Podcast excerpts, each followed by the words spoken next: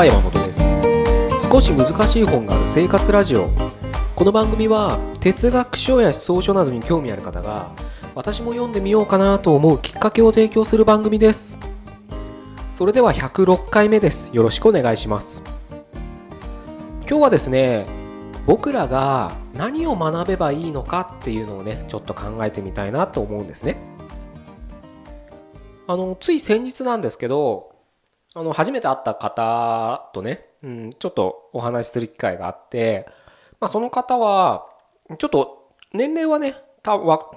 聞いてないんですけれど多分30代前半ではないと思うんですけどねでも40まで行ってないかなっていうぐらいの人であのお子さんがねあのいくつ13とかん12っつってたかな？中学生になるんですなんて言ってたんで。12歳ぐらいのお子さんがいらっしゃる方だったんですけどまあそういった話をね聞いてる中でその人が僕は子供に英語なんて勉強しなくていいってことを教えてるんですって言ってたんですね。なかなかね、あのおって思うような意見だと受け止める人もいるかと思うんですけど結構最近そういうこと聞きますよね。でその僕がねお会いした人がなぜそういうふうに、えー、子供に教育してるかっていうという理由をね説明してくれたんですけどこれからね、まあ、僕ら世代は親世代はその英語がねあのないとないとっていうかあったら便利だよねみたいな。でもちろん正直ね今今日この現実を見てみれば日本の国内で働くんであればやっぱり英語が喋れた方が何かと幅は広がる。日本人として働く日本人として日本の中で働くにしたって英語が使えると使えないとでは幅が違うと思うんですよ。それは今自分がやってる仕事は英語とは関係ない英語なんて使うことはないよっていう立場にいる人はあまり実感ないかもしれないんですけどちょっとあの例えばなんだろうまあ自分が転職するとしたとして転職だとあれかな。まあそのバイト？派遣でもいいですよ。あの今その派遣ねっていう業種は多いじゃないですか。でそこでやっぱその条件とか見るとやっぱ同じ事務職でも英語が喋れると喋れないだけでその単金っていうんですか？単価っていうんですか？っていうのは多分1000円ぐらい違ったりするんですよ。事務の人でも英語を喋れるっていうだけで、まあ、そのもちろんもともと事務の経験があるとかねそういった下の土台はあるのかもしれないですけど英語ができるっていうだけで時給が2000円とかあったりするんですよね。もうちょっと高いのだってあると思うんですよ探せば。だからそそういった意味で言うと今この現実今日っていう日を見ればやはり英語がね学んでた方が得する機会っっていうのは多いと思うんですけれどあのその僕がお会いした人が子供に英語なんかもう勉強する必要はないって言った理由は今後その自分の子供世代は英語をなんだろうな勉強して使う機会はなくなるっていうことをその理由として挙げてたんですよ。具体的には言葉の壁は AI が全部補ってくれるっていうんですねその彼は。で実際その彼が携帯スマホでねあのこういった今アプリがあるんですっていうのを見せてもらったんですけどまああの翻訳ソフトですよ。ただそれこそ僕もちょっと驚いたんですけどあらゆる言語に対応しててしかも日本語で言えば方言ってあるじゃないですか。そういったものも結構な範囲でカバーしててというのもその人関西人でバリバリの関西弁なんですけどそれもほぼ拾うんですよ。しかも正確にね。それですぐそれこそ英語だけじゃなくてロシア語だってイタリア語だってフランス語だってアラビア語だっていっぱいありましたけど何にでも変換してくれるんですよ。結構しかもその時間正確だし早い。今日の天気は何ですか？とかねそんなの入れたらもうすぐファッと変換して表示できる。でそれを読みなんだろうな音声として表あの読み上げてくれるんで。まあ正直海外旅行ぐらいで行けば言えばもうそのアプリがあればもうほんと十分かなって思えるようなレベルのものが無料で提供されてるんですよ。それこそね OKGoogle なんて言って最近はああいったファ、あの家電って言ったらいいんですかね AI 家電がちょっとずつあの浸透してきてますけど、まあ、あれも行き着くとこまで行けば言葉の壁なんてああいった機械が AI 技術が補ってくれる日は確かに遠からず近い未来には実現してるんじゃないかなって思えるんですね。それこそドラえもんの翻訳こんにゃくじゃないけどもうあれが目の前にある。だったらまあ英語をねその学ぶっていうことは僕は学ぶ行為っていうのは別にねやめる必要はないと思うんですけどその得る結果っていうところで言えばもうそこは英語がねあ英語じゃないです。あの AI, AI 技術が補う時代になるのかなとなのでそのお父さんが子供にね英語なんて勉強する必要ないよっていう教育方針を打ち出したことも別にそんな、うん、無理から棒というかね、うん、理に反してないなというふうに思ったんですね。もちろんね、その英語が、あ、ちなみにそのお父さん英語喋れるんですよ。ベラベラにね。なので、あの、よくね、英語喋れる人が英語を話せない人をね、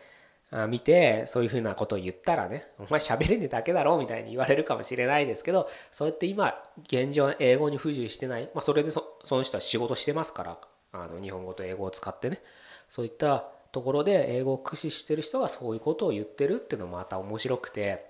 でじゃあ何を一体その子供にね勉強しろって言ってるのかっていうと彼は数学は絶対に勉強しなさいって言ってましたね。やっぱ数字っていうものは学んどかなかったら使えるようにならないよっていうのが彼は力説してましたけどまあ確かにねあのー、それは必要だと思いますあのー、足し算引き算掛け算割り算ぐらいでいいじゃないかなんて言われるかも言う人もいるかもしれないですけどやはりあの仕事をする上ではそれだけじゃ足りないですよね。うん、エクセルとか使ってるんであればある程度の関数式あれだって数学の知識がねある程度ないとルールとかが知らないとね、うん、なんやよく分かんないものになってしまうと思いますし、うん、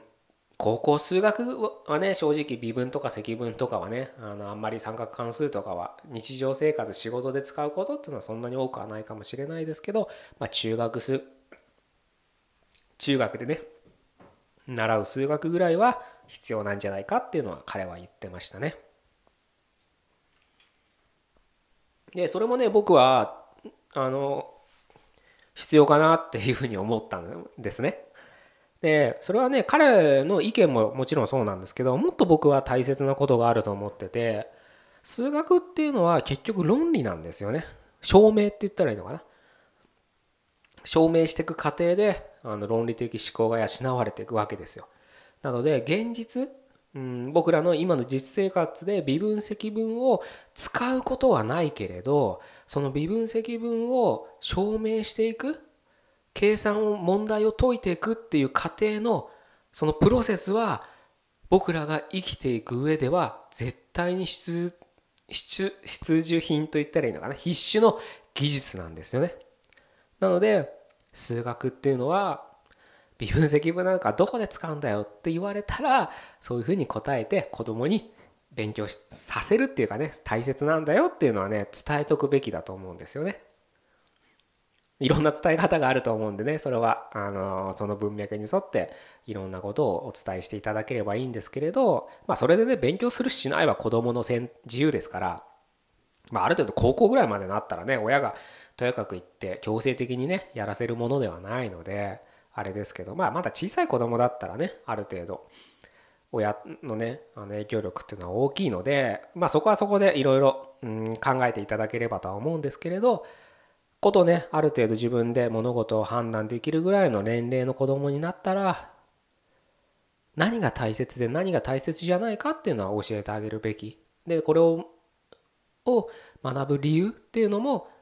ある程度ね教えそれは個別具体的なね数学を学んで数学の学者になるとかねそういう個別具体的なものではなくてこの数学を学ぶことによって何が得られてどういうふうに活用できるんだそれは人間にとってどういう利点になるメリットになるんだっていうところはねお伝えしておくべきなのかなというふうに思いますね。でね冒頭の今日伝えたいことっていうのが実はこれで結局その技術は AI がもう僕らの実力なんかはるか上で提供してくれるわけですよ。英語をね話してコミュニケーション取りたいって時のそのコミュニケーションの道具としての英語は AI が補ってくれる時代になるわけです。なのでじゃあ僕らはそこで何を学ばなきゃいけないのかっていうところを根本をもう一度おのおのが考えてみてほしいんですね。僕は哲学書を読む行為っていうのはどんなに技術が発展しても AI 技術じゃ補えないものだと思ってるのでやってるんです。勉強してるんです。読む行為ってところに僕はフォーカスしてるんですね。どちらかというと、知識、読書って知識を得るためにするとか、それを得てみたいな、うん、視点になり、をね、持ってる人が多いかと思うんですけど、僕は、まあそういった視点もありますよ、もちろん。あるんですけれど、今読んでて知識をね、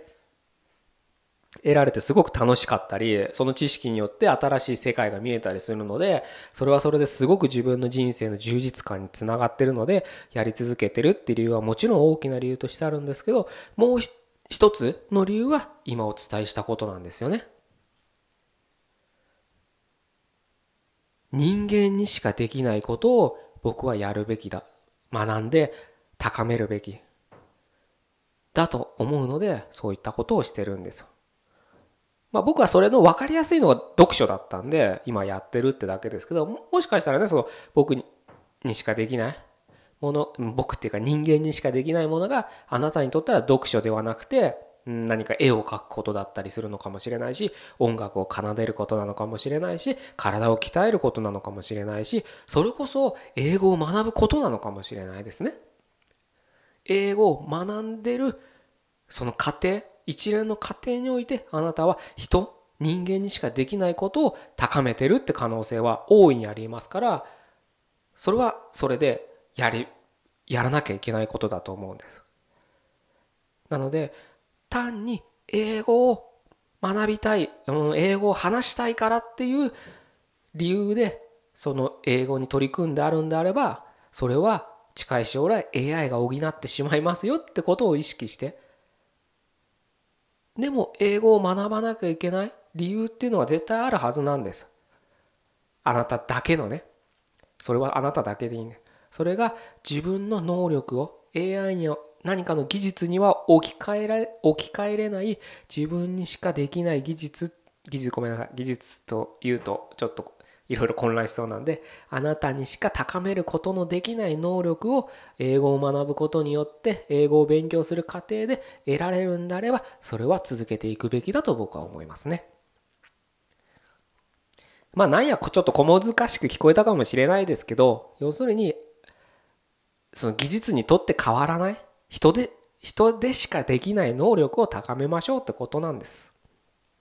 あんま難しく考えなく考えてほしいですけど、うん、ちょっとこんがらがってしまうっていうんであれば、あのー、そういった視点をちょっとねあの自分この今やってる仕事やってる学びは自分にしかできないのかなって視点をほんの片隅でもいいんで持っといてもらえると多分同じことをやってても違う脳みそが活性化してるはずですから。その脳みその活性化のシナプスがどんどんどんどん有機的につながるっていうのが学び脳みその回路を増やすって言ってもいいですし学びとも言えますし思考してる論理を鍛えてるいろんな言い方できると思うんですけどそれこそ人間にしかできないことだと僕は今は思ってますのでそういったのもコンピューターで AI 技術で補えるようになるよっていうことにもなるのかもしれないですけどね。もしかしたら。ただ僕は今そこはまだまだ人間の領域が、うん、